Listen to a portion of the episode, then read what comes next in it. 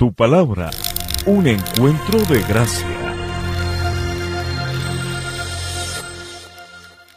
Hola amigos de Tu Palabra, qué rico reunirnos nuevamente para estudiar la Palabra del Señor. Hoy con un tema que espero que pueda tocar tu corazón, que pueda tocar tu vida, que verdaderamente sea una bendición para ti, que en este momento tú puedas disponer tu corazón. Te voy a invitar para que oremos, para que cierres tus ojos ahí en tu casa, donde estés, con tu familia, que tú puedas poner este tiempo delante de la presencia de Dios y que su Espíritu empiece a orar en medio de ti y en medio de tu familia. Vamos a orar. Padre Celestial, te damos gracias por tu amor, te damos gracias por tu misericordia, te damos gracias por estos días de celebración en Semana Santa, Señor, en donde estamos celebrando, Padre, eh, que tú viniste a esta tierra a vivir entre nosotros, a morir entre nosotros, Señor, pero también a resucitar de entre los muertos. Hoy es día de celebración, día de alegría, día de júbilo, Señor, en el que podemos eh, adorarte y glorificarte, Señor, por todo lo que tú has hecho por nosotros, por nuestras familias.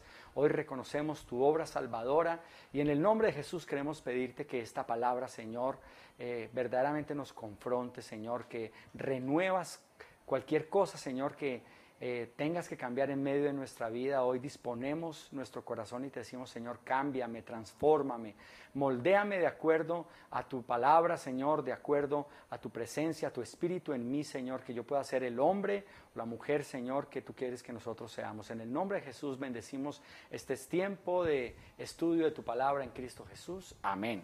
Bueno, hoy eh, quisiera invitarlos para que abran su Biblia en el libro de Isaías. Vamos a empezar a leer algo sobre el capítulo cincuenta y tres y espero que usted me acompañe eh, en este momento de lectura bíblica, porque es bien importante lo que nosotros vamos a estudiar en el día de hoy. Espero que esta palabra empiece a hacer algo en medio de tu vida, porque es una descripción de lo que Jesucristo vino a hacer a la tierra. Entonces, eh, leamos juntos esta palabra y si tú quieres puedes leerlo en tu versión preferida. Yo lo voy a leer en la Nueva Traducción Viviente y dice Isaías cincuenta y tres lo siguiente: ¿Quién ha creído nuestro mensaje? ¿A quién ha revelado el Señor su brazo poderoso? Mi siervo creció en la presencia del Señor como un tierno brote verde, como raíz en tierra seca. No había nada hermoso ni majestuoso en su aspecto, nada que nos atrajera hacia él. Fue despreciado y rechazado, hombre de dolores, conocedor del dolor más profundo. Nosotros le dimos la espalda y desviamos la mirada. Fue despreciado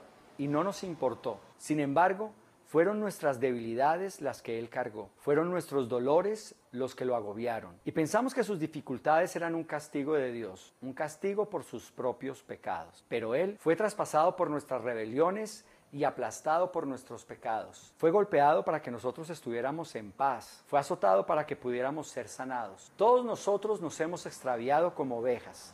Hemos dejado los caminos de Dios para seguir los nuestros. Sin embargo, el Señor puso sobre él los pecados de todos nosotros. Fue oprimido y tratado con crueldad. Sin embargo, no dijo ni una sola palabra. Como cordero fue llevado al matadero y como oveja en silencio ante sus trasquiladores no abrió su boca. Al ser condenado injustamente, se lo llevaron. A nadie le importó que muriera sin descendientes, ni que le quitaran la vida a mitad del camino. Pero lo hirieron de muerte por la rebelión de mi pueblo. Él no había hecho nada malo y jamás había engañado a nadie. Pero fue enterrado como un criminal y fue puesto en la tumba de un hombre rico. Bueno, vemos en, en esta lectura bíblica del libro de Isaías capítulo cincuenta y tres, que hay muchos aspectos o mucha descripción con relación a lo que eh, pasa el día de la muerte y resurrección de, de Jesús. Eh, pero vemos unos aspectos que a mí me llaman la atención porque eh, son como transacciones en las cuales Jesús asume algo que nosotros teníamos que pagar. Por ejemplo, dice que Él llevó nuestros dolores y nuestras enfermedades, ¿verdad? También dice que Él fue humillado, que Él fue abandonado, ¿cierto? Que tuvo que pasar una cantidad de cosas que en realidad que quienes la teníamos que vivir, pues éramos cada uno de nosotros. Y yo quiero, pues, como enfocarme hoy en el estudio de una de estas transacciones que hizo Jesús por nosotros. Y es que Jesucristo gustó la muerte en nuestro lugar para que nosotros tuviéramos vida. Y vamos a hablar de las muertes que padeció Cristo en la cruz del Calvario. Muchas veces en época de Semana Santa se habla de la muerte de Jesús, pero yo creo que veamos por quiénes murió Cristo y qué clase de vida nos da Cristo a través de su muerte a cada uno de nosotros. Jesucristo ciertamente murió y resucitó, porque Él es un Dios vivo, es un Salvador vivo. Él sufrió la muerte para que nosotros tuviéramos vida en Él. Y cuando nosotros miramos todo lo que Jesús hizo en la cruz del Calvario, pues vemos que los cuatro evangelistas eh, no dan mucha explicación de lo que pasó. Mateo y Marcos dice cuando le hubieron crucificado, ¿cierto? Y, y cuando miramos de qué manera lo manejan Lucas y Juan, dice simplemente le crucificaron. Entonces, sin entrar en más detalles, ellos marcan el hecho. Entonces, para que nosotros podamos comprender un poco más de lo que eh, sucedió, ten, tenemos que estudiar un poco más del Nuevo Testamento y sobre todo un poco más del Antiguo Testamento, porque nos da un poco más de luz con relación a lo que tiene que ver con la crucifixión y con la obra salvadora y redentora de Cristo Jesús. Entonces, me gustaría que miráramos, por ejemplo, nuevamente el versículo nueve de este capítulo cincuenta y tres de Isaías. Dice, y lo voy a leer en este momento en la, en la Reina Valera. Y se dispuso con los impíos su sepultura, mas con los ricos fue en su muerte, aunque nunca hizo maldad, ni hubo engaño en su boca. Y noten esta parte del versículo que dice, mas con los ricos fue en su muerte. Porque literalmente esta, esto en el hebreo lo dice como con un rico fue en sus muertes. Y, y eso como que fue el gran dolor de cabeza para los traductores bíblicos de por qué utiliza un plural y no un singular cuando Cristo murió una vez. Y es que ciertamente Jesucristo murió más de una vez. Y eso es lo que yo quiero que nosotros estudiemos. Entonces la pregunta sería, ¿cuántas y cuáles muertes sufrió Jesucristo por nosotros? Entonces vamos a mirar, y es el título de esta predicación, las tres muertes que sufrió Jesús. Y la primera de ellas es la muerte espiritual. Jesucristo murió muerte espiritual en la cruz para darnos vida. Posiblemente algunos se preguntarán, pero ¿muerte espiritual? ¿Qué es la muerte espiritual? Y la muerte espiritual es la separación de Dios por causa de nuestros pecados. Cuando uno está en la muerte espiritual, pues puede estar vivo, porque tiene el uso de sus cinco sentidos, uno camina, uno se mueve, uno se enamora, uno, uno tiene una vida normal, pero espiritualmente está muerto. ¿Y está muerto por qué? Porque está andando en sus pecados, ¿cierto? Entonces, esta muerte espiritual no es una muerte física, es una muerte que tiene que ver con una separación, una separación que no nos permite tener una comunión íntima con Dios. Y, y esto se debe a que eh, nuestro pecado crea una barrera, una barrera entre eh, Dios y nosotros como su creación. Entonces, Isaías cincuenta y nueve, dos dice algo que es importante, dice, son sus pecados los que los han separado de Dios. A causa de esos pecados, Él se alejó y ya no los escucha, ¿sí? Eh, estos pecados también, en otras versiones dice iniquidades, y otra palabra que también nosotros podemos eh, reemplazar por iniquidades es la palabra rebelión, ¿sí? Entonces, estos pecados nos han separado de Dios. El pecado produce una división. Hay una barrera entre Dios y su creación. Esta barrera impide que con Él tengamos una comunión, una comunicación, que tengamos una relación con Él. Dice, a causa de esos pecados, Él se alejó y ya no los escuchará. Entonces, este versículo nos está mostrando que el pecado nos separa de Dios. Y, y, y esto también lo encontramos en el Nuevo Testamento, no es algo simplemente que quedó en el Antiguo Testamento. Nosotros podemos mirarlo, por ejemplo, en Efesios dos uno, que dice lo siguiente, y lo voy a leer en la Nueva Traducción Viviente. Antes, ustedes estaban muertos a causa de su desobediencia y sus muchos pecados. En la, en la revisión del sesenta de Reina Valera dice, y Él os dio vida a vosotros cuando estabais muertos en vuestros delitos y pecados. Entonces, miren que aquí el apóstol Pablo le está escribiendo a la iglesia en Éfeso, y estos Efesios le está diciendo, recuerden también que ustedes en una época estaban muertos, vivían físicamente, ¿cierto? Pero espiritualmente estaban muertos. En algún momento específico de la historia de ellos, conocieron de Jesucristo y empezaron a tener una vida espiritual. Al recibir esta vida espiritual, a través de Jesucristo nuestro Salvador, ellos pudieron experimentar un nuevo nacimiento. Y esto es algo precioso, porque eh, de la misma manera como ellos estaban muertos espiritualmente y tuvieron un paso a una vida con Cristo, A nosotros también nos ha pasado lo mismo. Y de pronto usted recuerda su vida pasada, su vida en la que usted andaba apartado de Dios, era un tipo de vida, pero cuando usted conoce de Dios, usted empieza a vivir una vida diferente. Usted es renovado, transformado por la obra redentora de Dios. Entonces, la siguiente pregunta sería, ¿cómo entró la muerte espiritual en el mundo? Y ahí tendríamos que irnos a Génesis y recordar lo que Dios le dijo en algún momento a Adán. Dios le dice, tú no puedes comer del árbol de la ciencia del, del bien y del mal. Porque hasta ese momento eh, Adán y Eva vivían una vida en una perfecta comunicación de Dios. Ellos tenían como todo el potencial de ser tan buenos como Dios. Pero al probar del fruto, ellos iban a conocer eh, el potencial también de todo lo que era maldad. La maldad pura, todo lo horrible, todo lo feo, todo lo pecaminoso entraría en ellos. Y si ellos comían de ese fruto, pues eh, iban a tener una consecuencia. Dios les dijo, eh, si comen de este fruto, ciertamente morirán. ¿Y qué pasó cuando Adán y Eva comieron del fruto?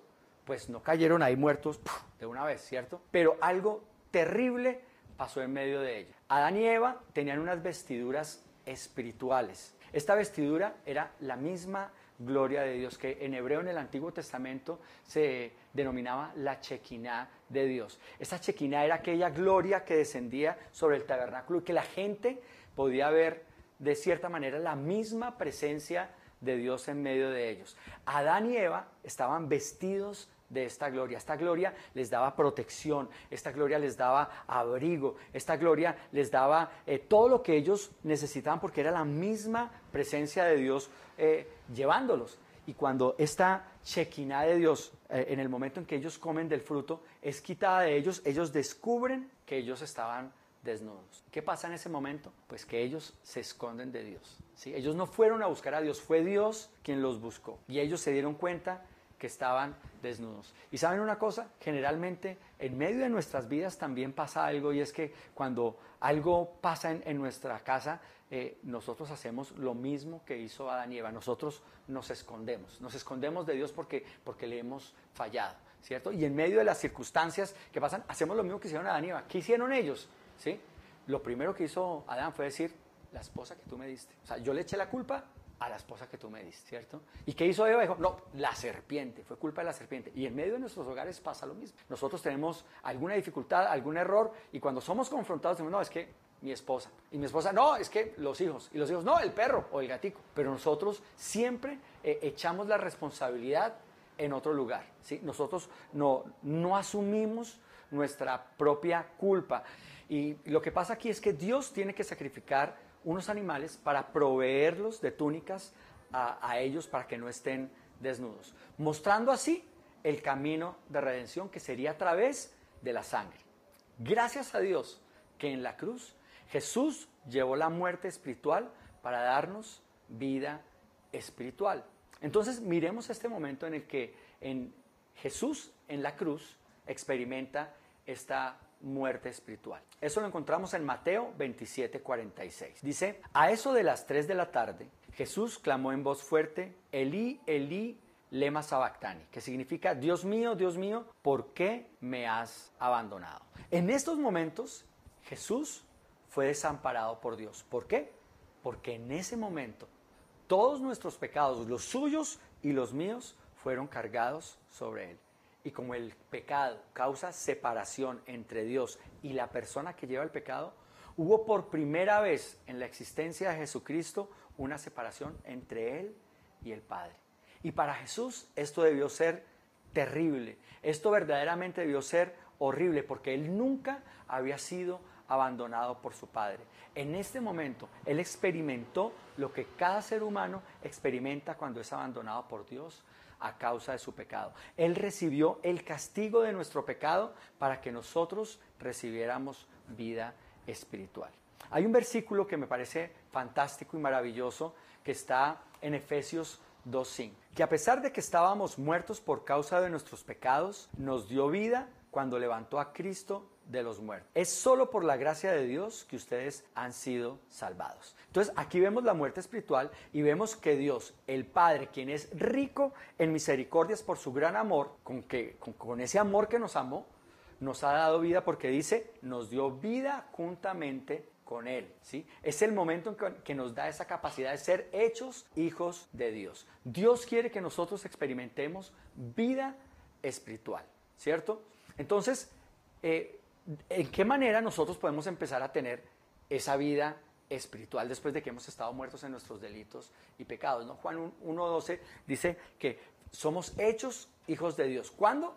Pues cuando aceptamos a Jesús como nuestro Señor y Salvador. Y aquí en Efesios uno siete dice, Dios es tan rico en gracia y bondad que compró nuestra libertad con la sangre de su Hijo y perdonó nuestros pecados. Entonces, en el momento en que nosotros recibimos a Jesucristo como nuestro único y suficiente Salvador personal, recibimos esa redención, ese perdón de nuestros pecados por la sangre que Él derramó por nosotros. Nosotros no podemos hacer nada para ganarnos la salvación. ¿Por qué? Porque es un regalo.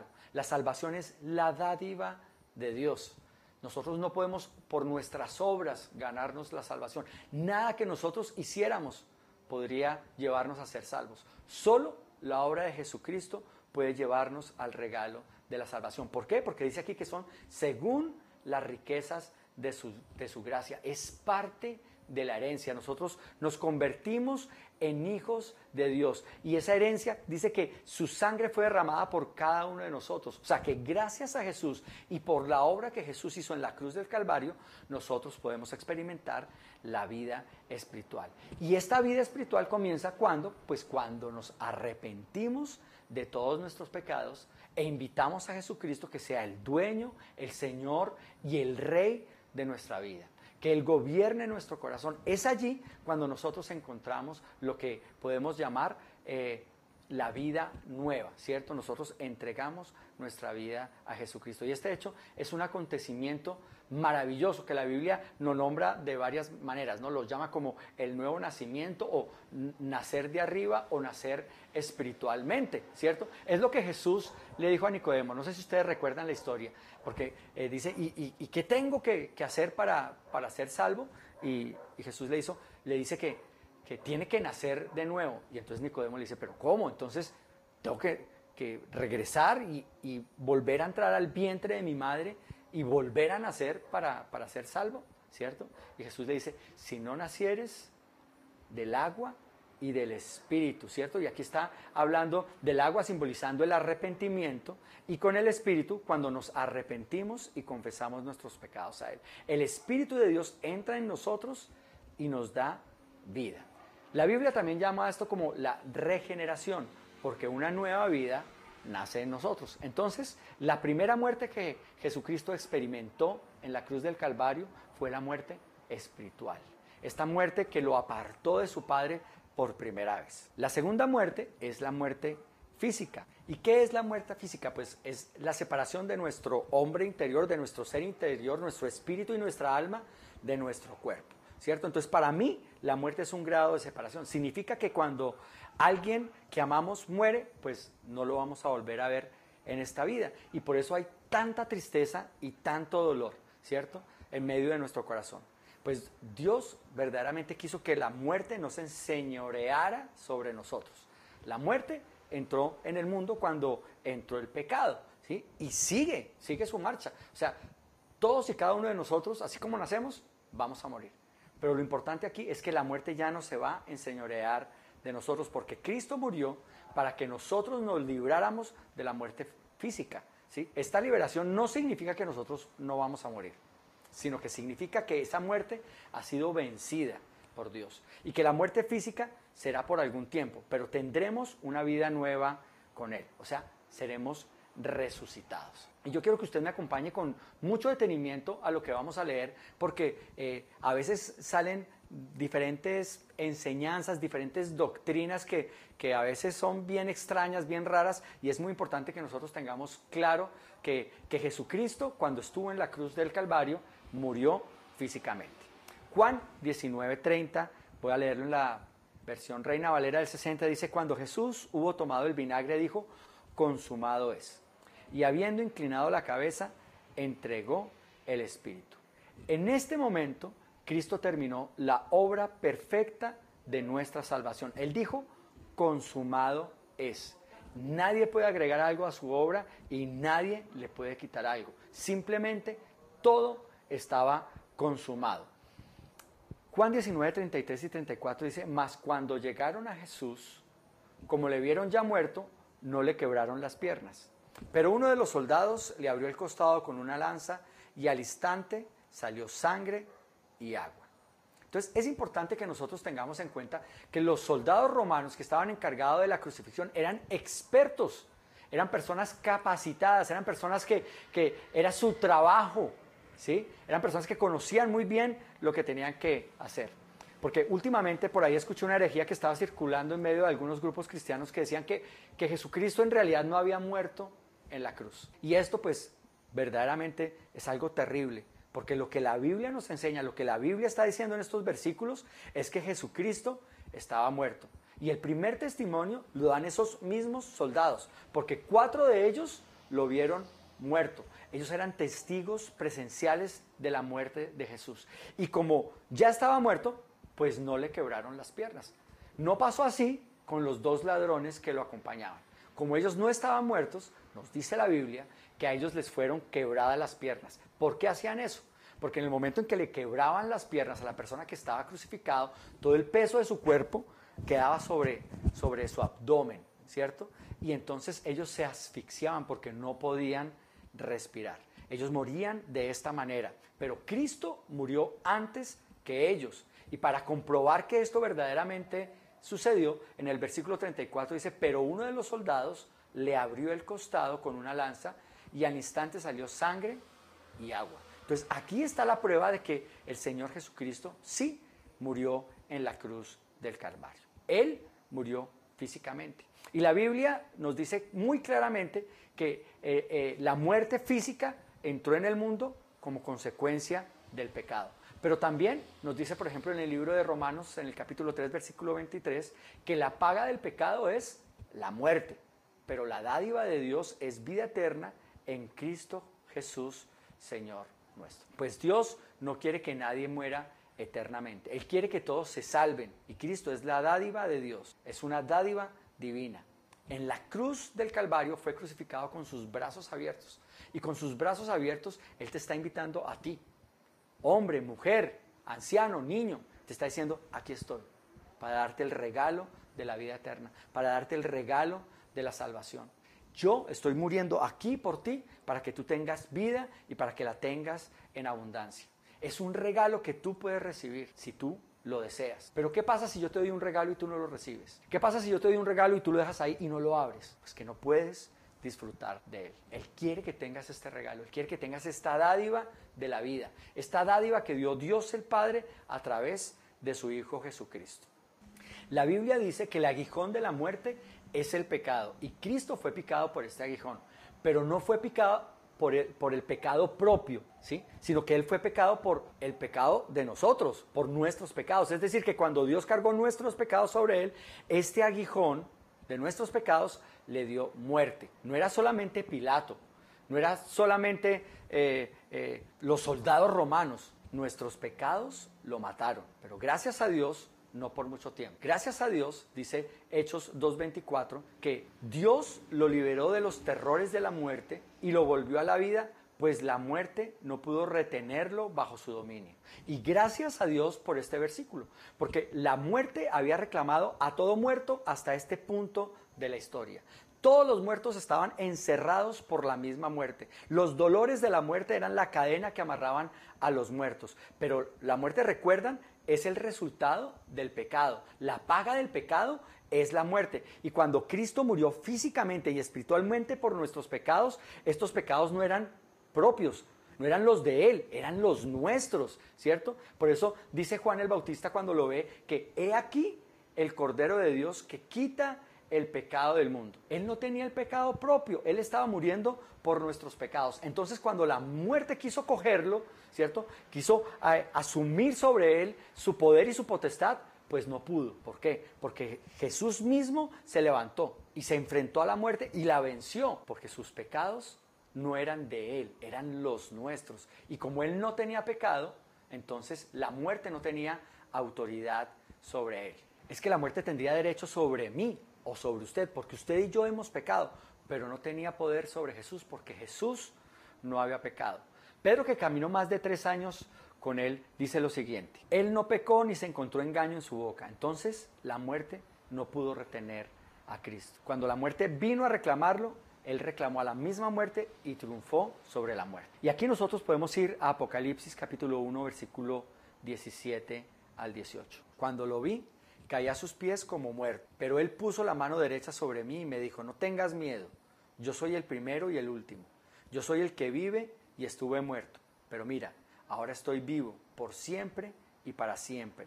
Tengo en mi poder las llaves de la muerte y de la tumba. Vemos que Juan fue tocado por Jesucristo y no resistió la presencia de Dios y cayó.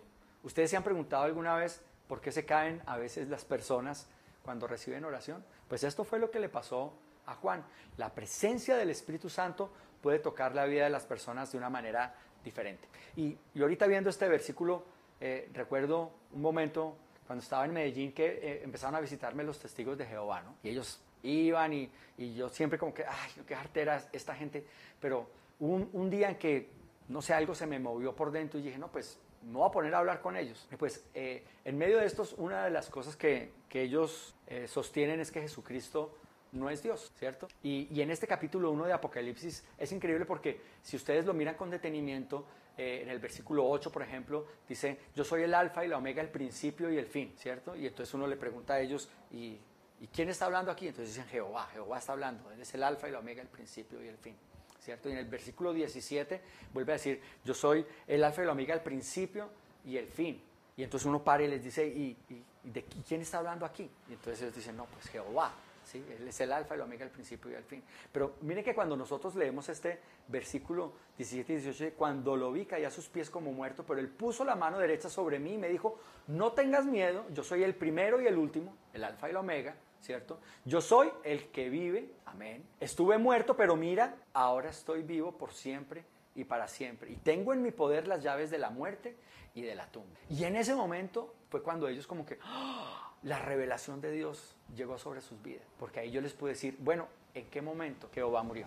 ¿Sí, sí, sí me pueden seguir la historia? Pues verdaderamente Jesús entregó su vida, su vida física. Primero murió espiritualmente, se apartó de Dios por el pecado de todos nosotros. Hubo una barrera que dividió a Jesús de su Padre, pero después Él entregó su vida y Él murió.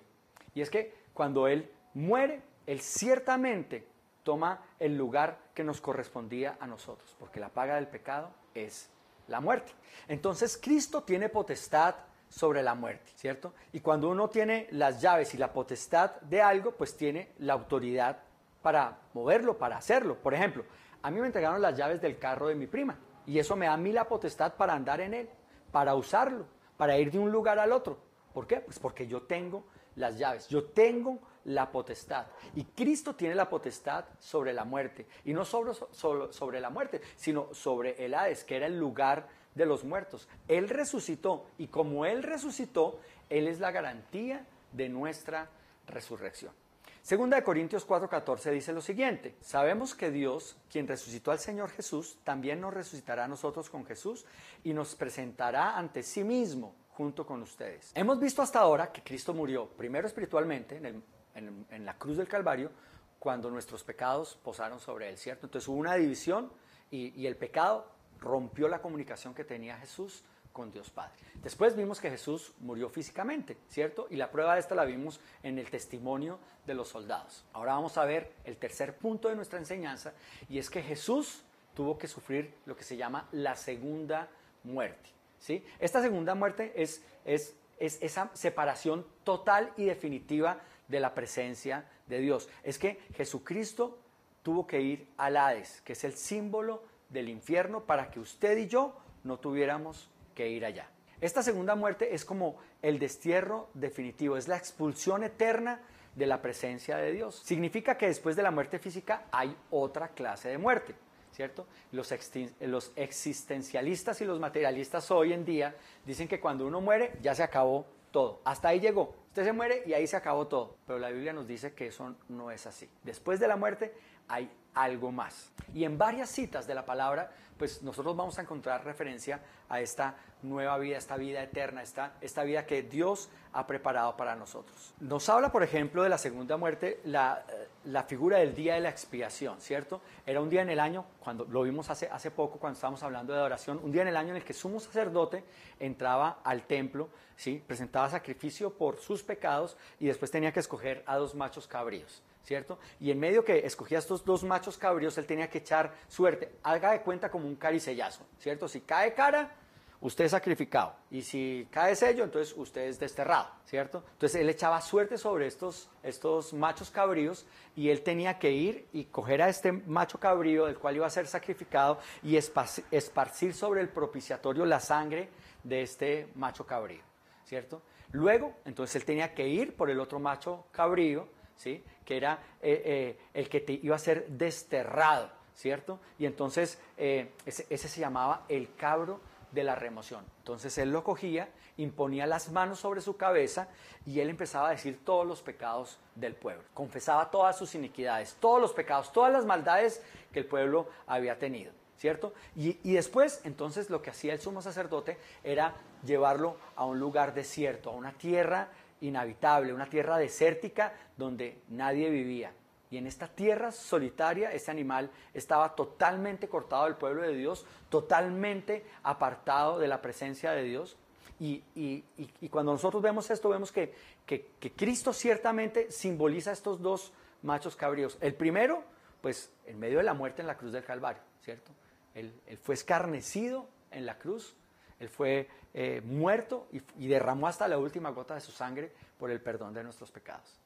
Pero también por el otro lado está el otro macho cabrío que era desterrado, ¿cierto? Que era apartado totalmente del pueblo y de la presencia de Dios. Y esto tiene que ver porque dice la palabra de Dios que tan lejos como está el oriente del occidente, así Él ha quitado los pecados de todos nosotros. Cristo, después de la muerte, descendió a las partes más bajas de la tierra, donde se encontraban los lugares del Hades. Y allí estuvo separado de Dios, porque dice la palabra que él duró tres días, ¿cierto? Para resucitar. Y, y, y como que a veces nosotros no, no, no tenemos mucha explicación, no, no sabemos mucho qué fue lo que pasó en, medio de estos, eh, en estos tres días. Y en el Nuevo Testamento no hay mucha luz con relación a este tiempo, pero en el Antiguo Testamento sí hay un salmo que nos habla sobre este tiempo en el que Jesús bajó a la profundidad de la tierra. Y me gustaría que usted lo mirara conmigo, es el Salmo ochenta y ocho, porque el salmista aquí nos habla detalladamente de lo que Cristo padeció por nosotros en este lugar.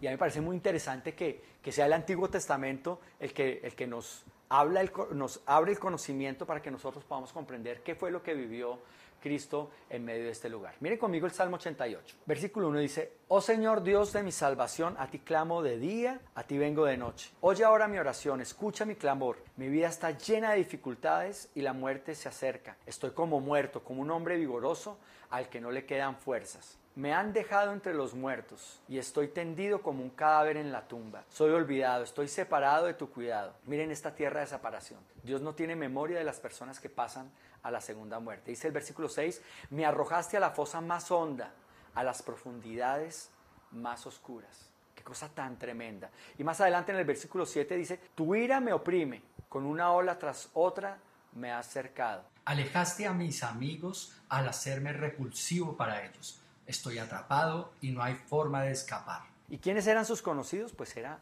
el pueblo judío. Y para ellos cualquier persona que muriera en un madero era maldita, era una abominación, una maldición para ellos. Y la parte final de este versículo dice: Estoy atrapado y no hay forma de escapar, porque no hay salida de la segunda muerte. Pero gracias a Dios que Jesucristo resucitó de este lugar. Y en los siguientes versículos del diez al catorce nosotros vamos a encontrar unas preguntas, cuatro preguntas principalmente, y la respuesta a cada una de esas preguntas es sí. Y me gustaría que usted las viera conmigo porque verdaderamente tienen un, un poder eh, eh, especial, ¿no? En medio de lo que nosotros estamos viendo. La obra de Cristo en medio de, de esta segunda muerte. Dice el versículo diez: ¿Acaso tus obras maravillosas sirven de algo a los muertos? Pues sí, sí, porque Jesús lo hizo, ¿cierto? Y Pedro nos cuenta en su primera epístola que él proclamó la victoria allá. Entonces, él manifestó sus maravillas a los muertos. La segunda pregunta que encontramos aquí en la segunda parte del versículo diez es la siguiente. ¿Pueden anunciar tu amor inagotable los que están en la tumba? ¿Pueden proclamar tu fidelidad en el lugar de destrucción? Y la respuesta es sí. Cristo declaró su victoria y arrebató las llaves de la muerte y del Hades allá. Por eso es que Cristo tiene el poder y la autoridad. Después encontramos la cuarta pregunta en el versículo doce. Dice, ¿puede alguien en la tierra del olvido contar de tu justicia? Y esta tierra del olvido no es la de Carlos Vives, es la tierra del olvido, del olvido total, de la separación total, total de Dios, ¿cierto? Es la separación total de Dios. La respuesta es sí, porque Cristo allí completó su obra redentora. Y gracias a Dios, porque en el versículo trece vemos la fe de Cristo. Oh Señor, a ti clamo y seguiré rogando día tras día. ¿Por qué? Porque Cristo resucitó y fue a este lugar para sacarnos y para librarnos de la muerte segunda, de esta muerte definitiva. Por eso usted y yo, cuando tenemos esta relación íntima y personal y vencemos esa primera muerte, que es esa separación espiritual, nosotros tenemos una garantía, y es que no tendremos que experimentar la muerte segunda. Efesios cuatro, ocho al diez dice, por eso las escrituras dicen, cuando ascendió a las alturas, se llevó una multitud de cautivos y dio dones a su pueblo. Fíjense que dice ascendió, sin duda, eso significa que Cristo también descendió a este mundo inferior. Y el que descendió es el mismo que ascendió por encima de todos los cielos a fin de llenar la totalidad del universo con su presencia. Dios descendió y permaneció en este lugar tres días. Pero también subió, y cuando subió, llevó la parte buena del Hades al cielo. Porque el Hades estaba dividido en dos partes, ¿cierto? El Hades había una parte que era la parte mala, y había un gran abismo que dividía a la gente que estaba, que era la gente buena, ¿cierto? Ese Hades estaba dividido en estos dos lugares. ¿Dónde nosotros podemos eh, ver a, algo con relación a esto? En Lucas dieciséis, ¿cierto? Había un lugar para los malos y había un lugar para los buenos. Y cuando Jesucristo descendió, Él arrebató con Él, re resucitaron con Él, ascendieron con Él todas estas personas buenas que habían muerto antes de la venida del Señor Jesucristo. Por eso es que ahora cuando alguien muere, va inmediatamente a la presencia de Dios. De Jesús. Ya no hay un lugar, ¿cierto?, en el, en el que ellos permanecen, no. Hay un, hay, hay un lugar que es la presencia de Dios, un lugar definitivo. Y usted y yo podemos tener la, la plena seguridad, el pleno convencimiento que cuando usted cierra sus ojos para dejar este cuerpo, usted abre los ojos en la presencia de nuestro Dios. Y así hemos tenido como un vistazo de lo que Cristo hizo por nosotros en la cruz del Calvario. Apocalipsis dos once dice, todo el que tenga oídos para oír debe escuchar al Espíritu y entender lo que Él dice a las iglesias. Los que salgan vencedores no sufrirán daño de la segunda muerte. Y quiero que miremos estas dos promesas que tienen que ver con esta obra de Cristo. Lo primero es que Cristo ha vencido por nosotros y nosotros en Él podemos vencer.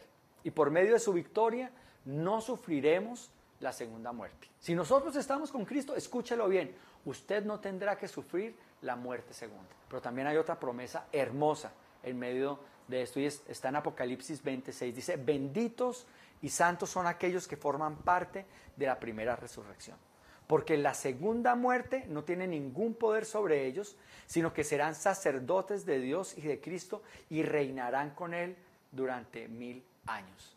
Usted y yo ahora somos reyes y sacerdotes. Y dice la Biblia que reinaremos juntamente con Él. ¿No les parece maravilloso? ¿No les parece que tenemos un Dios tan, tan maravilloso en medio de nuestras vidas que cuidó cada uno de los detalles? No solo nos, nos sacó de esa muerte espiritual, no solo nos, nos dio una esperanza de vida, sino que promete que nosotros tendremos vida eterna y no tendremos que experimentar esta separación definitiva, porque en Cristo hay victoria sobre estas tres muertes. Juan tres dieciséis dice, de tal manera amó Dios al mundo que dio a su único hijo para que todo aquel que en él crea no se pierda, sino que tenga vida eterna. Y Dios nos está ofreciendo a través de su hijo vida eterna para cada persona que deposite su fe en él. Yo no te conozco, de pronto no sé cuántos pecados estás llevando a cuesta, pero lo que yo sí quiero decirte es que Dios tiene el poder para librarte del, pe del pecado y de la paga de ese pecado que es la muerte. Porque hoy no inclinas de pronto tus ojos, cierras tus ojos, inclinas tu cabeza y, y hacemos una oración en la que tú puedas aceptar esta transacción celestial que hizo Jesús por ti. Él recibió el pecado del mundo, Él fue separado de Dios para que nosotros tuviéramos vida y vida abundante. Él murió físicamente en la cruz del Calvario tomando tu lugar para darte una nueva oportunidad de vida, pero también bajó a lo profundo de la tierra para tomar las llaves de la muerte y del Hades. Él venció esa, esa muerte con poder para que todo aquel que en Él crea, dice la Biblia, no se pierda, sino que tenga vida eterna. Leíamos al principio de esta enseñanza que todos nosotros nos descarriamos como ovejas. Cada uno se apartó por un camino diferente, pero Él llevó en Él el pecado de cada uno de nosotros porque Él quería darnos una oportunidad de salvación. Y a mí me gustaría pedirte en este momento que tú puedas cerrar tus ojos y decirle: Jesús, yo quiero que tú seas el dueño y el Señor de mi vida. Yo quiero aceptar esta transacción celestial. Por eso te pido que repitas después de mí esta oración. Padre amado, en el nombre de Jesús, hoy quiero pedirte perdón por todos mis pecados. Hoy quiero entregarte mi vida. Hoy quiero pedirte que seas el dueño y el Señor. Hoy reconozco que tú eres el Dios Todopoderoso, que entregaste hasta la última gota de tu sangre por el perdón de mis pecados. Y hoy te doy gracias porque en ti, Señor, puedo tener vida eterna. Gracias, Jesús, por la obra redentora en la cruz del Calvario. Te confieso en este momento como el Señor y el Salvador de mi vida. Y sé que en este momento mi nombre es escrito en el libro de la vida para salvación. En el nombre de Jesús, amén. Bueno, hermanos, espero que esta enseñanza haya quedado en lo profundo de su corazón y que cuando usted esté en estos días viendo Eh, las películas bíblicas y todo, pueda tener ese momento de comunión íntima con Él y pueda reconocer estas tres muertes que sufrió Jesús por cada uno de nosotros. Que Dios les bendiga.